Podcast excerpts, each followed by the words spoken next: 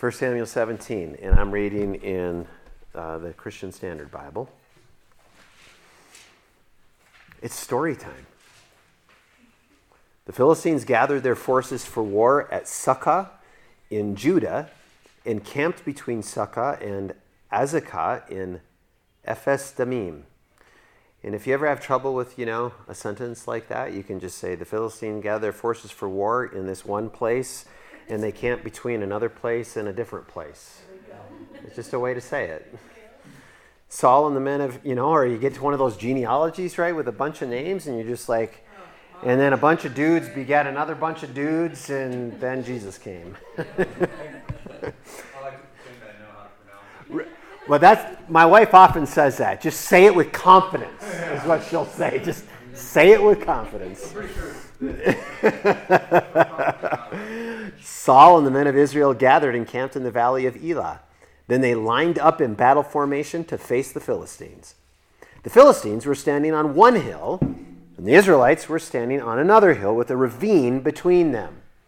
Then a champion named Goliath from Gath came out from the Philistine camp. He was nine feet nine inches tall. He wore a bronze helmet bronze scale armor that weighed 125 pounds.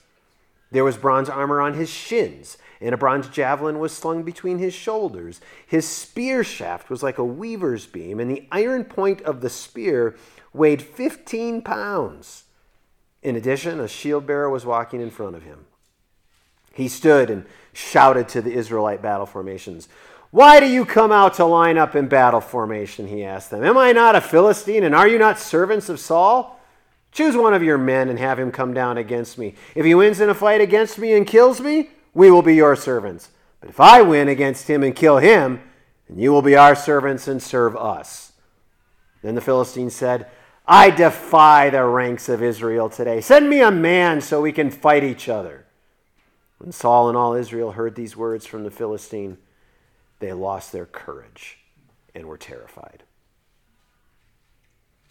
Now, David was the son of, of, of the Ephrathite from Bethlehem of Judah named Jesse. Jesse had eight sons. During Saul's reign was already an old man. Jesse's three oldest sons had followed Saul to the war, and their names were Eliab the firstborn, Abinadab the next, Shammah the third, and David was the youngest. The three oldest had followed Saul, but David kept going back and forth from Saul to tend his father's flock in Bethlehem. Every morning and evening, for 40 days, the Philistine came forward and took his stand. One day, Jesse had told his son David, Take this half bushel of roasted grain along with these 10 loaves of bread for your brothers and hurry to their camp. Also, take these 10 portions of cheese to the field commander. Check on the well being of your brothers and bring a confirmation from them. They are with Saul and all the men of Israel in the valley of Elah fighting the Philistines. So David got up early in the morning left the flock with someone to keep it, loaded up, and set out as Jesse had charged him. He arrived at the perimeter of the camp as the army was marching out to its battle formation, shouting their battle cry. Israel and the Philistines lined up in battle formation, facing each other. David left his supplies in the care of the quartermaster and ran to the battle line. When he arrived, he asked his brothers how they were. While he was speaking with them, Suddenly, the champion named Goliath, the Philistine from Gath, came forward from the Philistine battle line and shouted his usual words, which David heard. When all the Israelite men saw Goliath, they retreated from him terrified. Previously, an Israelite man had declared, Do you see this man who keeps coming out? He comes to defy Israel. The king will make the man who kills him very rich and will give him his daughter. The king will also make the family of that man's father exempt from paying taxes in Israel. David spoke to the men who were standing with him. What will be done for the man who kills that Philistine and removes this disgrace from Israel? Just who is this uncircumcised Philistine that he should defy the armies of the living God? The troops told him about the offer, concluding, That is what will be done for the man who kills him. David's oldest brother Eliab listened as he spoke to the men and he became angry with him. Why do you come down here? he asked. Who did you leave those few sheep with in the wilderness? I know your arrogance and your evil heart. You came down to see the battle. Well, what have I done? protested David. It was just a question. Then he turned from those beside him to others in front of him and asked about the offer. The people gave him the same answer as before. What David said was overheard and reported to Saul. So he had David brought to him. David said to Saul, Don't let anyone be discouraged by him.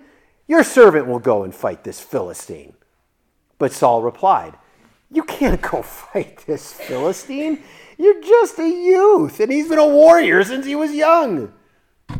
David answered Saul, Your servant has been tending his father's sheep. Whenever a lion or a bear came and carried off a lamb from the flock, I went after it, struck it down, rescued the lamb from its mouth. If it reared up against me, I would grab it by its fur, strike it down, and kill it. Your servant has killed lions and bears.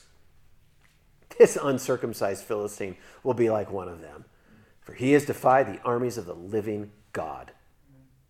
Then David said, Yahweh, who rescued me from the paw of the lion and the paw of the bear, will rescue me from the hand of this Philistine.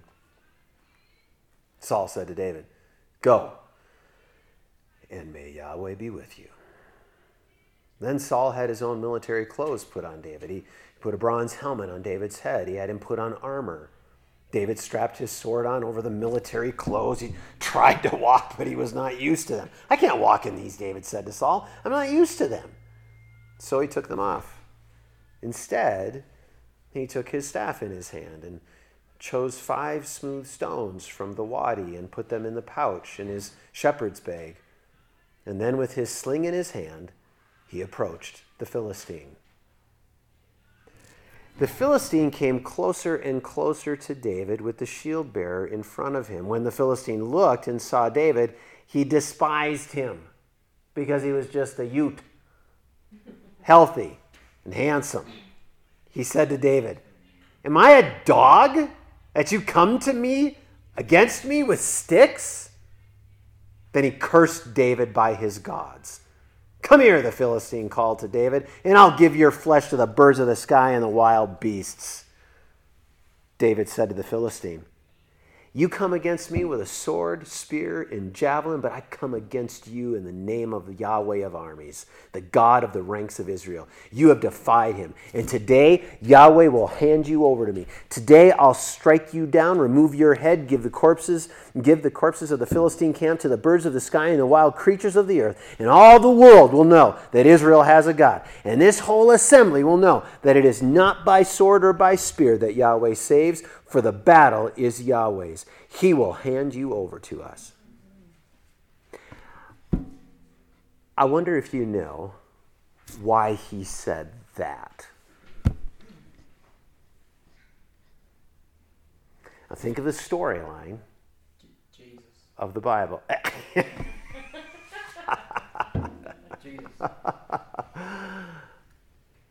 Because, yeah, but not by sword nor spear, but that the Lord saves like once like it's foreshadowing. Like Jesus. Ah, Jesus I'm th- I'm thinking go back. Yeah. Oh, you're going back. I'm going. I'm going. F- I'm saying go back. Why did he say this? Where did he? That's not David's sentence.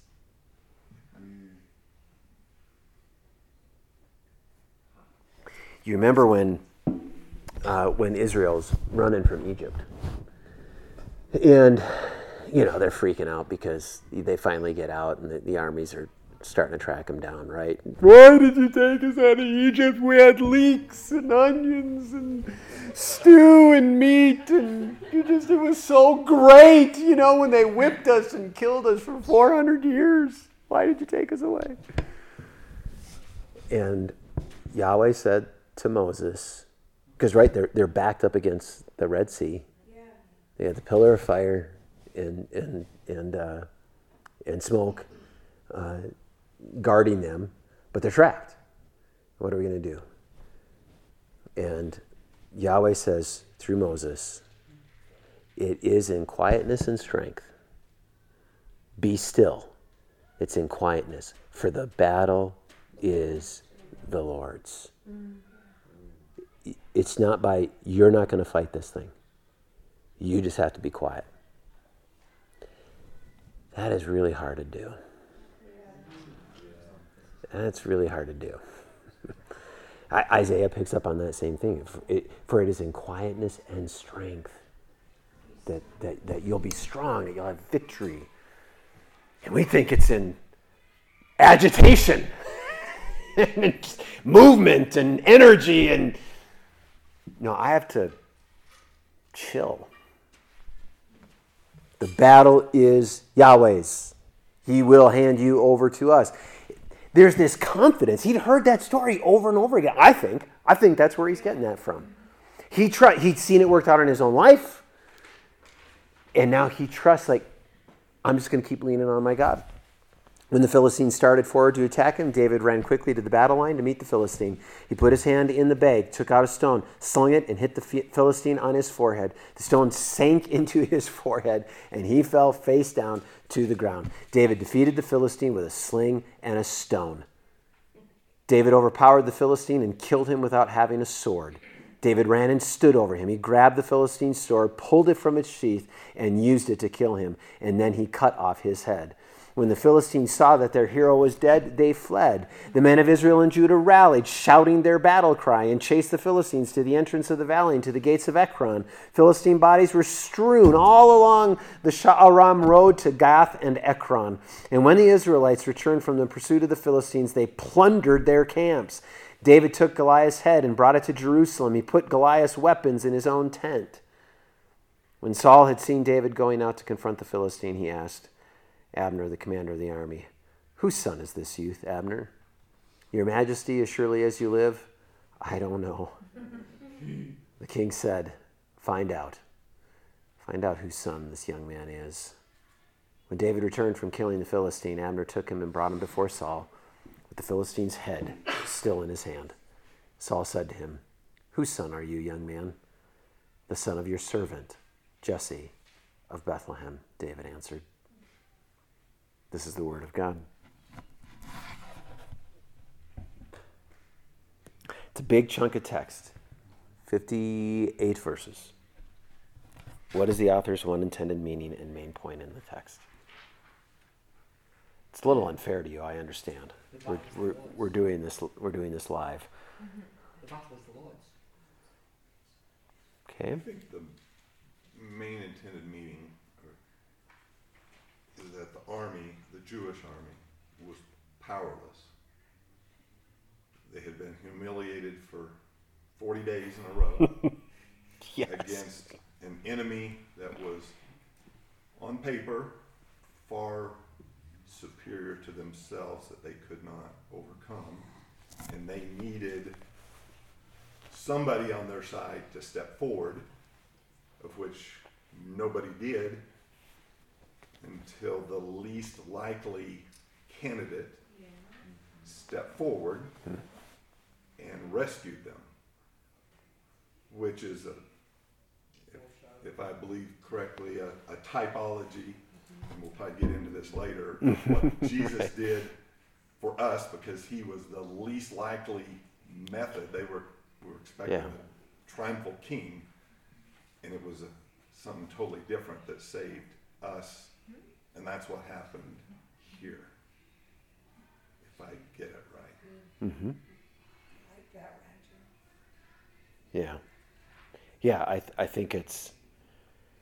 So if we answer, if we, if we cut your answer up a little bit to some other parts of the questions, because um, you did a wonderful job summarizing that. If we stick at just the, the one intended meaning, I like how you said, yep, there's, there's this candidate. There's this, um, you know, and if, right, if we do, if we do this, we do this kind of, whoops.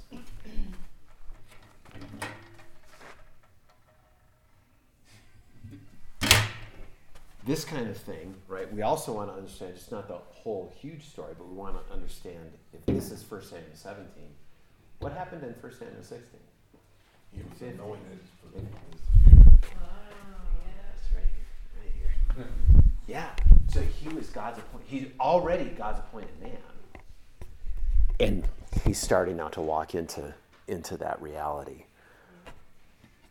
And so that it's true, it, the battle is Yahweh's, but who does Yahweh use? Who's the expression of that? And that's where Roger is going is that here's this appointed man who's going to rescue God's people from his But enemies. that's, that's where I thought we were going before when I said Yeah. Jesus. That's well, we're not there yet. Backwards, not forwards, and we're not there yet but that's but you're right and i think it is that is the, the storyline tool here is typology for us to see this foreshadowing and it, if we even step up further into that larger storyline right it's what do we know about what what line is And, david going to create and as I was if we go forward in the story thinking of that and using what we're talking about, every, you know, the Bible points to Jesus. And I thought, how many sermons have I probably heard, the radio or just, and probably other people, that always say, You're David, and you go out with your stones of all the, and you slay your giants. And I'm like, that's not the point of the story, and that's not what is being told so let's so let's let's go there The everything pointed to Jesus and the typology Mm-hmm. and all that stuff. I think it could be easily missed, and you could go the other direction. Right, right. So now, thank you. Thank you so much for arguing the point of biblical theology.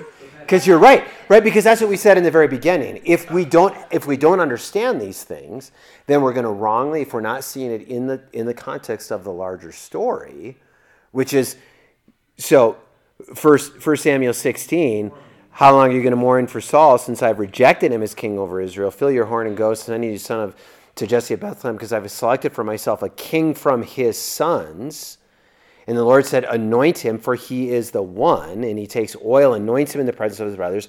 And the Spirit of Yahweh comes powerfully on him from that day forward, which is also a very important aspect of what you're pointing out when, when we see Jesus, who's going to be anointed powerfully with the Spirit before he goes into ministry. Yes. Yeah, but take a little bit different tact, although I understand, and just three simple words, God in charge.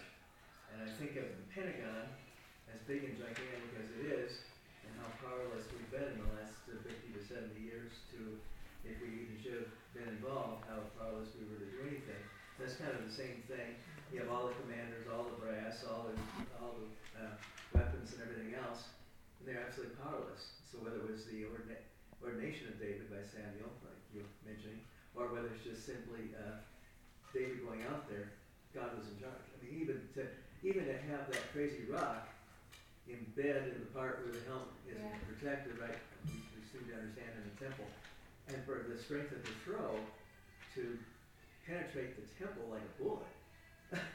That's all pretty amazing. So It's very hobbit like. I, I think I, Those hobbits could whip a stone. It's very, yeah.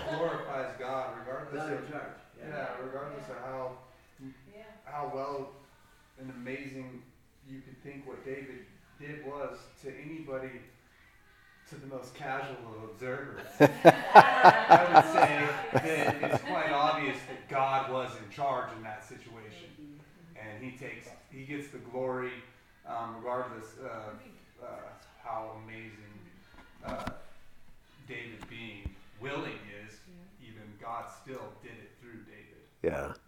So- he trusted God. Yeah. Before, you know, Right. Right. with the lions Which there's all kinds of typology there as well. Yeah. So we've gone through the author's one intended meaning and main point in the text, where it falls in the biblical storyline. How does it point to Jesus? Typology. We've talked about that. So let's let's go to that spot where you just kind of ended up, Roger. How do I read this text through Jesus? What does it mean for us? So understanding it in that larger storyline, seeing David, if we look right, one of the things we want to do is we want to look backwards and forwards from a place in the story to help us understand that bit of the story, which is what you did there. You we went a little bit back to see where's David coming from and where is he falling in the trajectory of what God is doing. We could even go back and just read into like through the judges, through the prophets, and and, and to see this this begging for a king and all of that. And then we go forward in the trajectory to say, okay, well he is. We know that it's going to be said of Jesus. He's the house and lineage of David.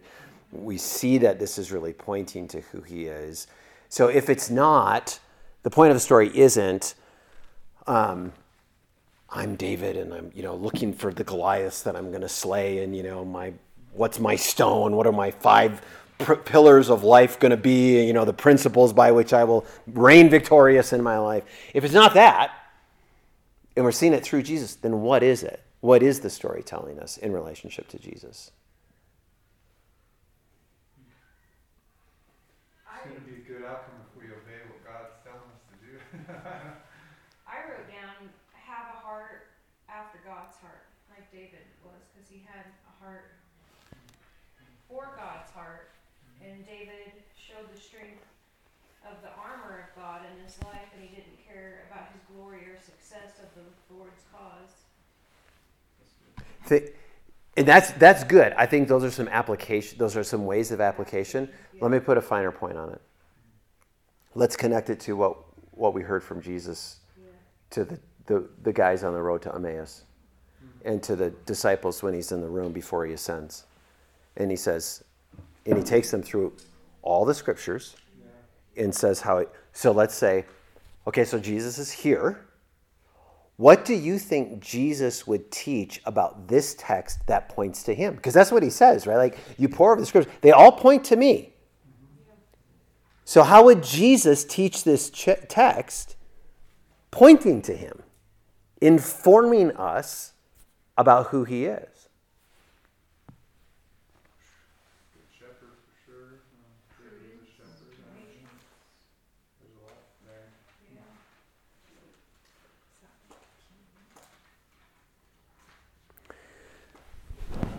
If the story of David, as Roger interpreted it, which I think is absolutely correct interpretation, is that God's people needed a king to protect them from evil and God's enemies, then how would Jesus teach that interpretation in relationship to himself? What do we learn? Well, that's, that's him. That that's him and that that's still that's the role that he plays. That's still him. that what i need it's i i'm not david. I need a david. And there may be enemies like there were enemies of israel in the in the in the presence of the philistines. There may be enemies in my life. There may be enemies against god's people. There may be enemies to his cause but what we all need is not merely us.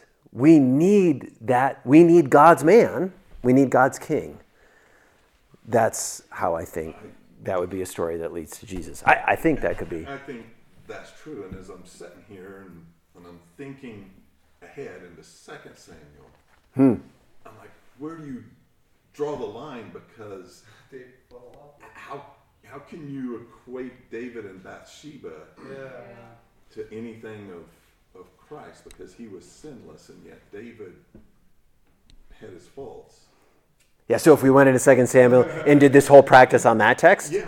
Yeah. I mean, because you, and, and I'm just, the wheels are kind of turning, but I, it's like, can you only take and point to this passage and what David did at that point, as opposed to being David as a as a, an entire human being, and then pointing as being Right. a typology to Christ because Right. of the negatives that he did. Right. Sanctification of his I, I have a thought. And I and I don't know the answer. Yeah, I, I have a thought. I think that's actually a really good parallel because David, a tradesman from Bethlehem, comes and saves Israel. But as you mentioned later in life, he falls off the wagon, which is just a perfect illustration of the best you have of humanity is this guy David, and he's still far from perfect. It's only the, the you know, That's really good. the descendant of David, Jesus, who is perfect, who could then fulfill it for real for all of humanity. Yeah. I still think it's a picture, mm-hmm. including him falling off the wagon. That's really good, man. Yeah, yeah, and, and, I, and I think, and to add just a bit to that, if you if you take it up to the level, so if you look at that piece, because that's what I I think this is what's super fun about about the Bible, is to keep all along the way with these dots that we keep going down and then back up and then down and then back up and down and then back up. And and being in the depths helps us connect the overall dot. And and then I have to keep reading the whole story so that I'm not losing the movement. Because I think when you go to Second Samuel when you start in the judges and then you go through all of the kings all of this is just building like like we talked about during holy week right? And and jesus coming into jerusalem there was this longing and this expectation because oh we think it's oh he's not. There and we think oh man it's another failure. We think oh man it's just not gonna work. Like there's this is he finally the messiah? Right? Because that's what starts to happen to, in the prophetic work is there's going to be the Messiah, this king, this anointed one, this son of man, son of God, who will come. And so, in the larger story, it, it's like, um, would you call this? I'm not sure about this. Would you call this in like, um, like not like you have foils, you know, that kind of that to the main like this is actually the main guy or the main character, the main woman that like Bill's like that was the one, and all these other were foils to kind of really get you ready to see this, you know, hero or heroine in the story. And so I think that's part of in God's in God's story, right? And, and those are hard things to understand, Yeah. right? Because like when we read about in in 1 Samuel 16, you know, when he says, "How long are you going to mourn for Saul since I've rejected him king over Israel?" We also know that that God says, "I regret I made Saul king." Yeah. What do you do with that? Yeah. What do you do? with I, that? I, I regret. Wait, what do you mean you regret? Like if I say I regret something, mistake. whoo, yes, it's, I made a mistake.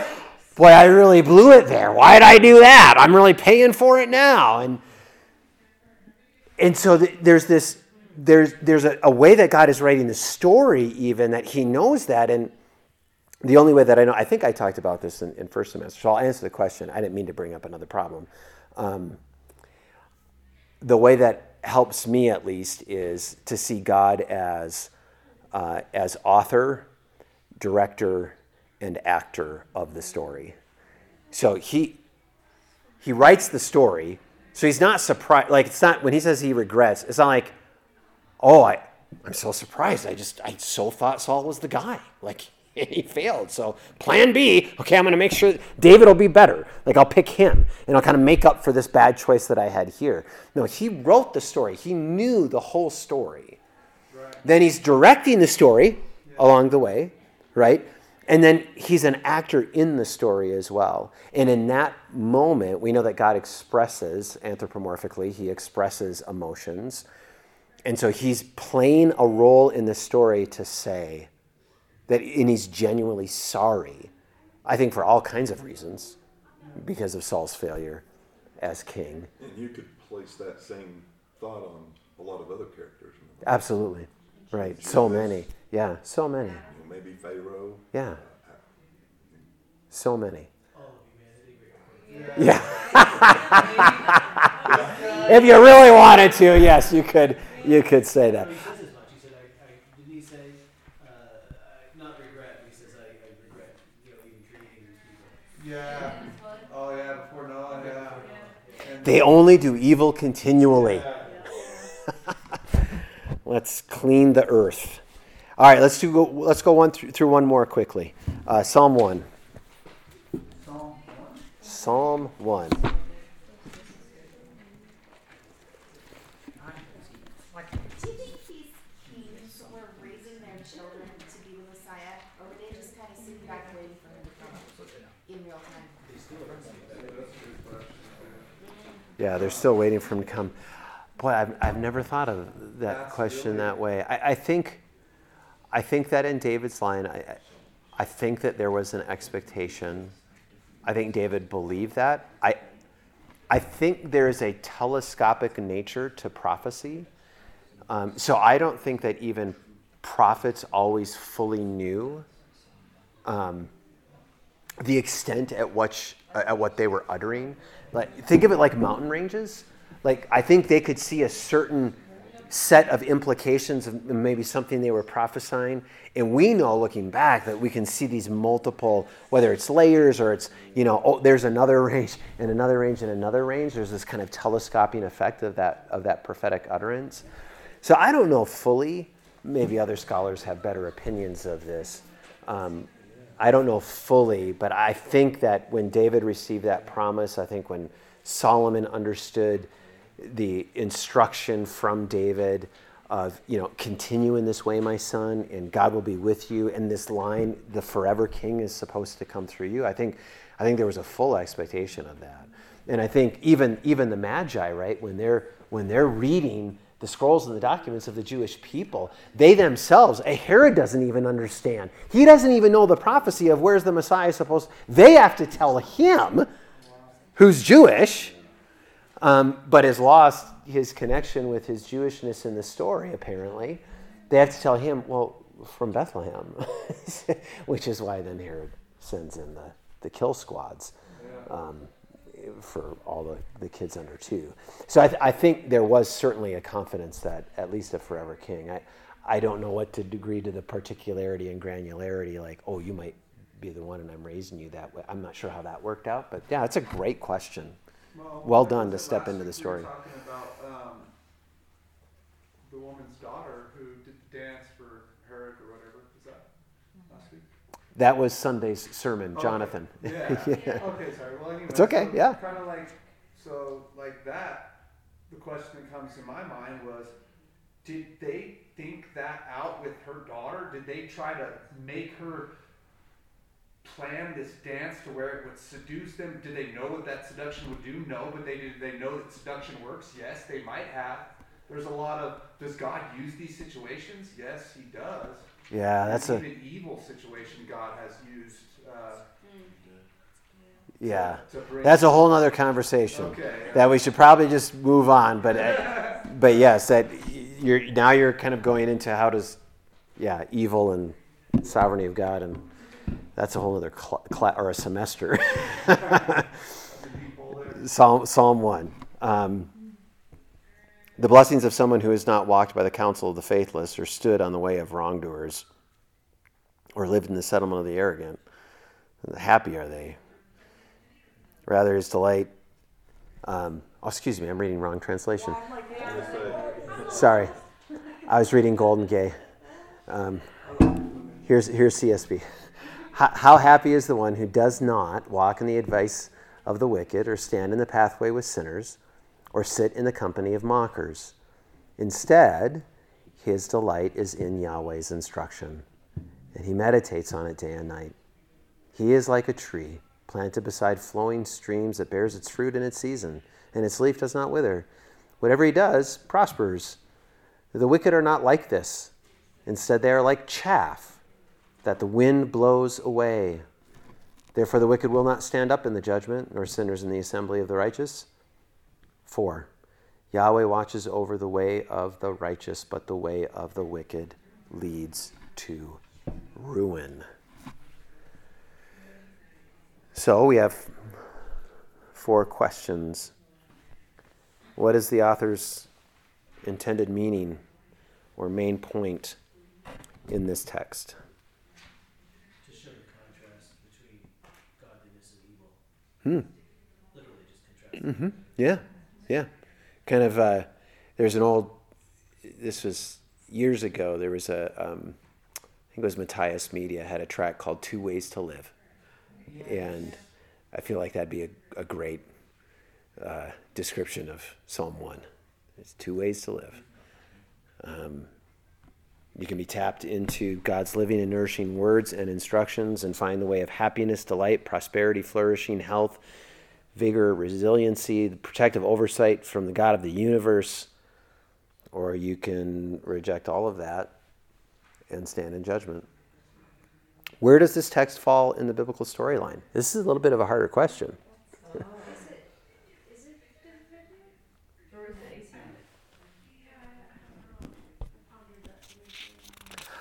Um, I, I think it's David.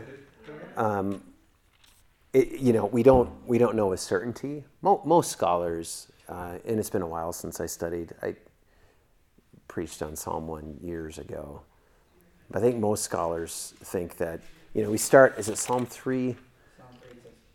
Yeah, Psalm three is where we start getting David. I think most scholars think that one and two are also of David, and one and two are really they're almost one. Like some even think it's just one song that's open. It's both. It's both the beginning of and the introduction to the Psalter. So there's there's kind of a layer here, I think, of meaning that that it is what Corey said, and it's also actually everything that you're about to read is going to unpack really. It's a description of not only psalm 1 but the psalter. The psalter is about there's these two ma- massive pathways in which to live. Um, so I think one's narrower than the where this falls in the biblical storyline is a bit tougher with the psalms because the psalms encompass a thousand years a thousand years. Psalm Psalm 90 is a prayer of Moses, the man of God. So it probably dates to about 1400 BC. Psalm 137 begins with the line, By the waters of Babylon, there we sat and wept. Then we remembered Zion, which light, likely dates that to the post exilic era. And most scholars believe is probably written around 400 BC.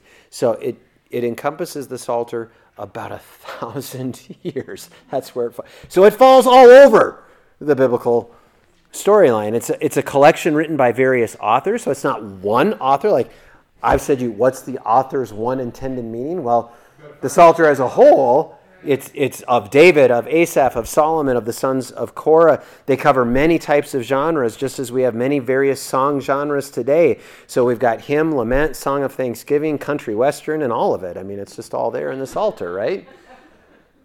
And while it may be that there are many objectives or aims that you have for the Psalms as a whole, I like, um, so one of my favorite uh, Hebrew scholars is um, a guy named uh, Mark Futato, who, who teaches at Reformed Theological Seminary. And he's got a, a great little book on how to, how to read the Psalms. And um, he says, I think it fair to summarize the instruction provided by the book of Psalms in three words. You'll like this, Bruce. Our God reigns. As we grow in believing this truth and in keeping the divine principles taught in the book of Psalms, we grow in experiencing the abundant life so graciously provided by our King. So that the purpose of the Psalms then becomes to instruct God's people in how to experience the abundant life for which God has created and redeem them. And experience is a large part of the Psalms, right? So it's not merely there's there's other parts, other genres in the scriptures and in the storyline of the Bible that that are teaching you kind of like this history and they're teaching you propositional truths and doctrines in, in these concrete guidelines. The Psalms are massively experiential in all different kinds of whether it's praise or lament and all the emotions that we see there. John Calvin said of the Psalter, I have been accustomed to call this book, I think not inappropriately, an anatomy of all the parts of the human soul. For there is not an emotion of which anyone can be conscious that is not here represented as in a mirror. Or rather, the Holy Spirit has drawn to the life all the griefs, sorrows, fears, doubts, hopes, cares, perplexities, in short, all distracting emotions with which the minds of men are wont to be agitated. That's what the Holy Spirit has drawn together and inspired the writers of the Psalms to do. So that I think a tremendous word of counsel to you that you should write in the front of your Bible to remind you is if you are having difficulty getting close and feeling the presence of God, read five Psalms a day. Just start reading five Psalms a day. Just do that. It will change you. It will. This collection was put together under God by the Spirit to help us. And as Jesus himself said in the text, right, we go back to Luke. he said, the Psalms, everything written about me in the Psalms must be fulfilled. So there are things written here about Jesus.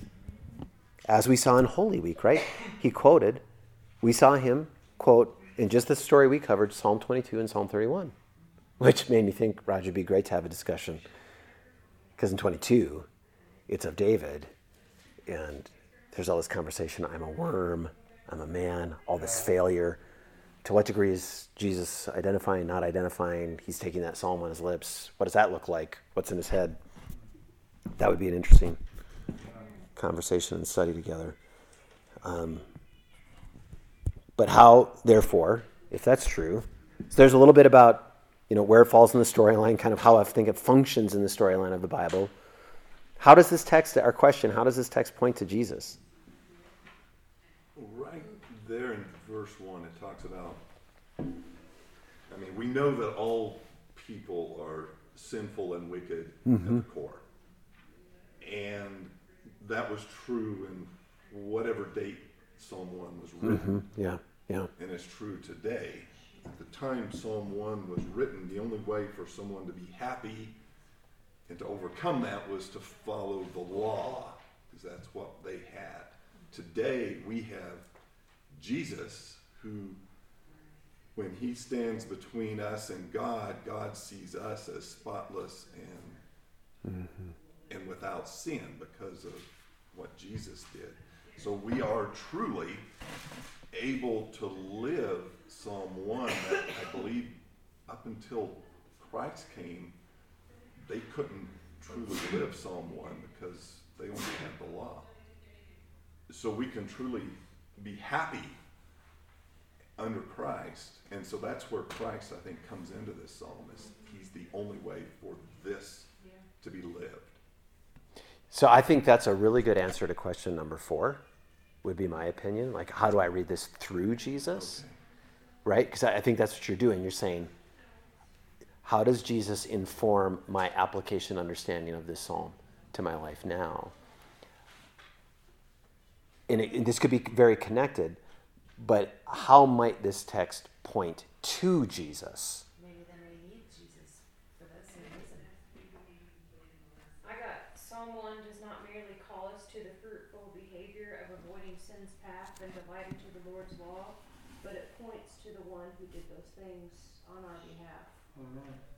I, was was in my Bible. Yeah, so like that. in, in that way, are you? Um, so one thought I had is that how it could point to Jesus is Jesus could be the man.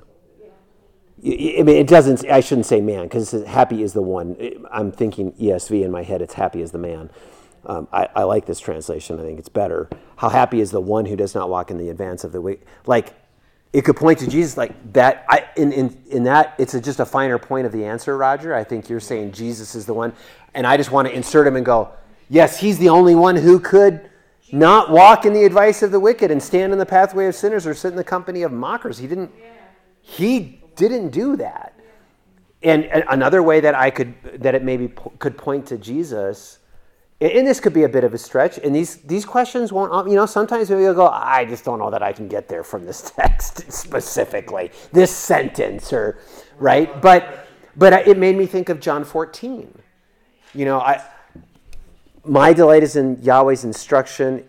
I am then like a tree planted beside flowing streams that bears its fruits and seed, right? Like, and I'm, I'm sinking my roots. Nehemiah and I studied this this psalm last night at supper.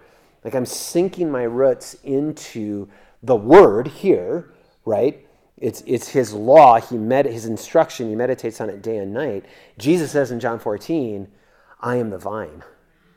you are the branches i have to be you have to be rooted and connected to abide in me and i in you for the branch cannot bear, fruit by itself. Says there's a sense in which it, it points to jesus in that way and who knows maybe jesus has 1 in his head and says i'm going to give you a different metaphor. Yeah bruce. So I was thinking, uh, also, uh, you talked about hearing sermons about certain things a while ago.